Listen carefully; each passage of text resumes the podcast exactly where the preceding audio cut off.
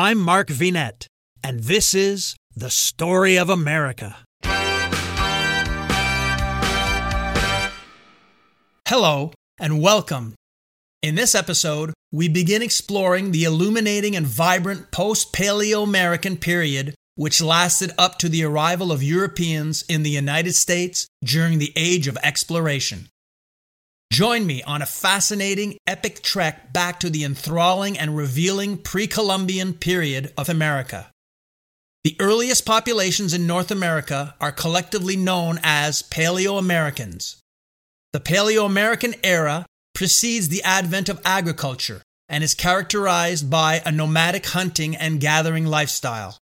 Big game hunting was a large component of the subsistence strategy of the Paleo American populations until their activities contributed to the extinction of the continent's Ice Age megafauna, including mammoths, mastodons, and ancient bison. Although the indications and timing of the end of this stage vary between regions, the Paleo American era is taken to have lasted until about 10,000 years ago, when the last glacial period ended, causing sea levels to rise and flood the Beringia land bridge, closing the primary migration route from Siberia. At this time, the continent's climate stabilized and its inhabitants began gradually shifting to a more sedentary, small game hunting and agricultural existence. Following the destructive, planet altering KT extinction event that killed all the terrestrial dinosaurs, mammals emerged from deep history and flourished, evolving into primates then hominids, and later, early archaic humans. Less than 100,000 years ago, humans began to exhibit evidence of behavioral modernity.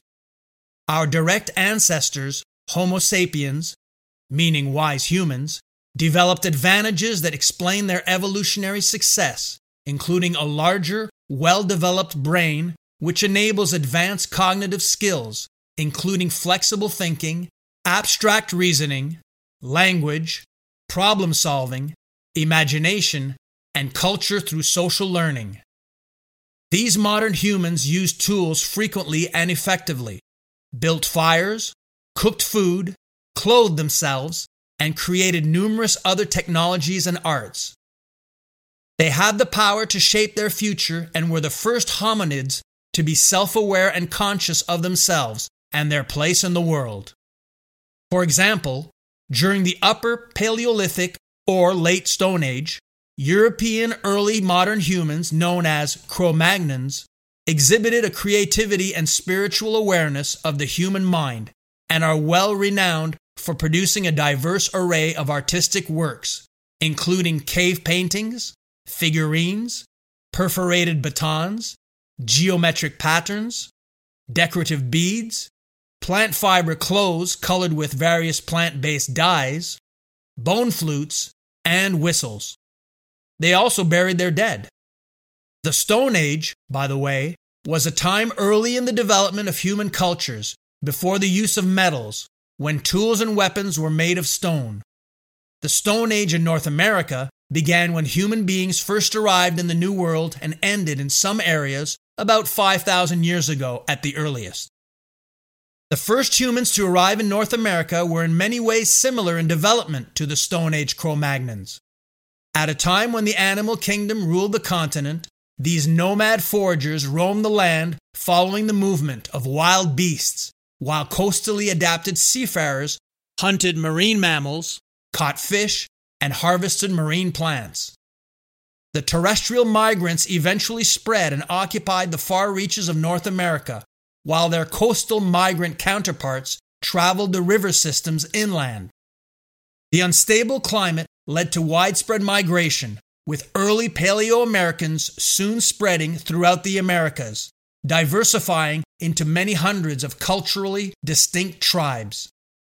The Paleo Americans were hunter gatherers, likely characterized by small, mobile bands consisting of approximately 20 to 40 members of an extended family.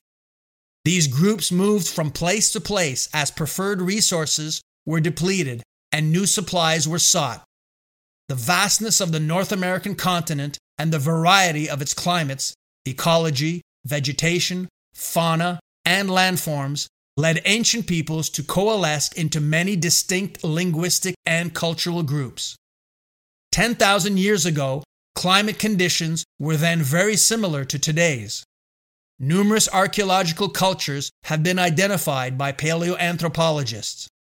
Skeletal remains of a prehistoric Paleo American man found on a bank on the Columbia River in Kennewick, Washington state, is one of the most complete ancient skeletons ever found in North America. Generally known as Kennewick Man, scientific analysis revealed that the 9,000 year old bones had most genetic similarity among living peoples to Native Americans, including those in the Columbia River region where the skeleton was discovered. Kennewick Man was found to have lived almost exclusively on a diet of marine mammals for the last 20 or so years of his life, and that the water he drank was glacial meltwater. Estimated to be 40 years old at the time of death, it was determined that he was deliberately buried. The results of genetic investigations strongly pointed towards a Native American ancestry of Kennewick man. The genetic data adds to evidence that ancestors of the New World's Aboriginal peoples originated in Siberia and migrated across a landmass that spanned the Bering Strait to Alaska during the last ice age. The discovery of Kennewick Man led to considerable controversy for more than a decade. Native American tribes claimed ownership of the remains and the right to rebury Kennewick Man according to their customs and to refuse scientific study of the ancestor they referred to as the Ancient One. The remains were buried in February 2017 with members of five Columbia Basin tribes in attendance at an undisclosed location in the area they were first discovered.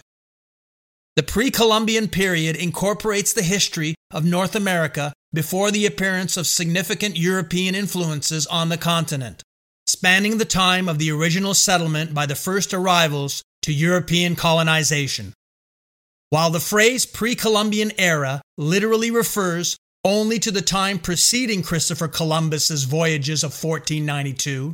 In practice, the phrase is usually used to denote the entire history of indigenous North American cultures until those cultures were extensively altered by Europeans.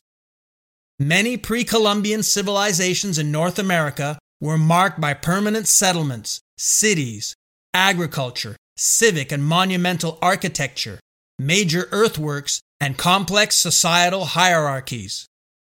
Some of these civilizations have long faded by the time of the first permanent European colonies and are known only through archaeological investigations and oral history. Other civilizations were contemporary with the colonial period and were described in European historical accounts of the time. Only a few had their own written records, giving modern historians glimpses of their ancient culture and knowledge. Now, let's interrupt our series narrative to delve into the different historical words, terms, abbreviations, and phrases you will hear during this series regarding the United States. Join me as we explore the many choices and divergent implications of these sometimes controversial words of history. Are the original peoples of America called Indians, Aboriginals, Native Americans, Amerindians, Indigenous Americans, First Nations? What are meant by the terms prehistoric, big history, deep time, and deep history? Is it BC and AD or CE and BCE? What about BP BYA, MYA, and TYA. Some people think that dates and chronology are the most boring aspects of history. Well, I am excited about chronology. Chronology is everything in history. An understanding of chronology leads to all sorts of discoveries and abilities to see the connections. History is detective work, and establishing a timeline of events is essential to putting the puzzle back together. Now, A brief word about chronology and the terms, codes, shortenings, and abbreviations used to describe it. Perhaps the best known standard abbreviations to identify different time periods are the perennial BC, meaning before Christ, which refers to the time in years before the traditional birth of Jesus Christ, AD, meaning Anno Domini, which is Latin for in the year of the Lord, refers to the time in years after the traditional birth of Jesus Christ. These days, some use the more modern CE, meaning Common Era, and BCE, meaning before Common Era. But that is really just the Christian calendar dates given sanitized new names. Others employ the letters BP, denoting before present. When referring to millions of years, many use the letters MYA. For example, the KT extinction asteroid, which struck Mexico and killed all the land dinosaurs, occurred about 66 MYA, that is, 66 million years ago. BYA refers to billions, and TYA to thousands. Throughout this series, I will use some of the previously explained abbreviations at different times and for various situations but I will always try to keep things simple and avoid confusion. The term prehistoric deals with ancient cultures that did not have writing of any kind.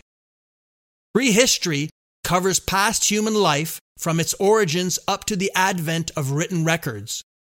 History, that is, the human past documented in some form of writing, began in North America about 1000 BC in Mexico and as recently as the late 19th century AD in parts of the continent.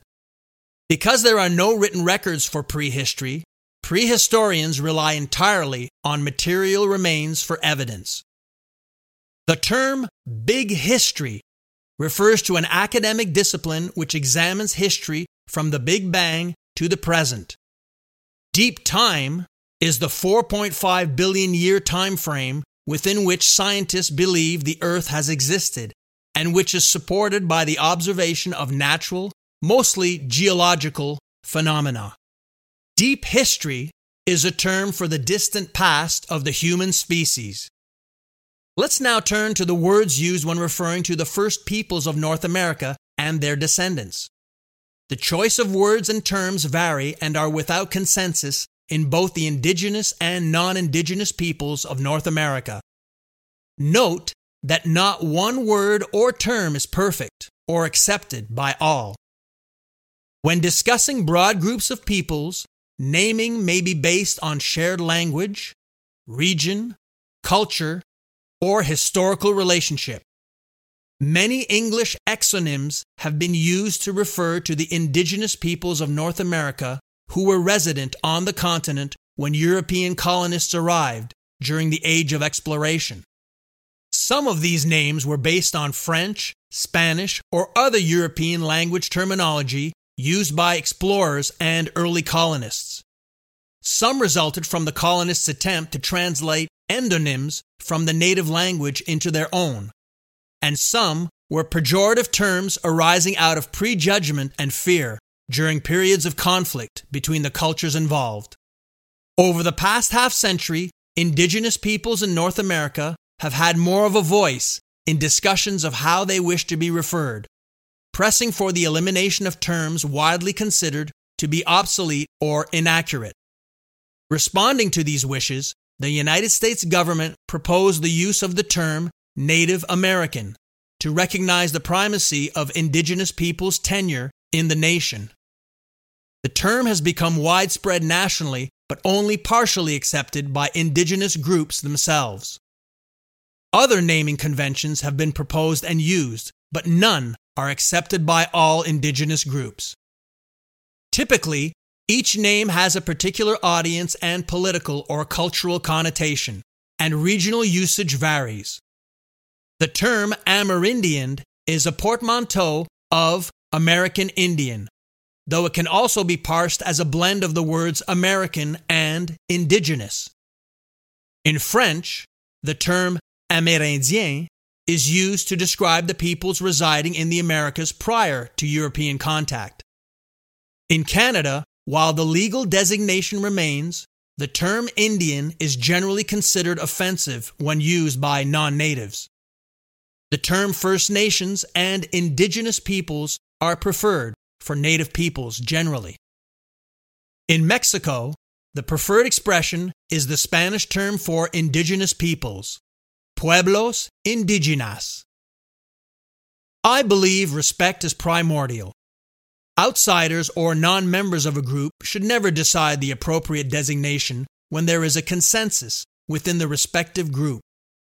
When there is not, however, as is the case for North American indigenous peoples, then commentators such as myself should employ one or many of the broadly acceptable appellations, which is what I plan to do during this series. With this in mind, I will employ various general terms for different effect and situations.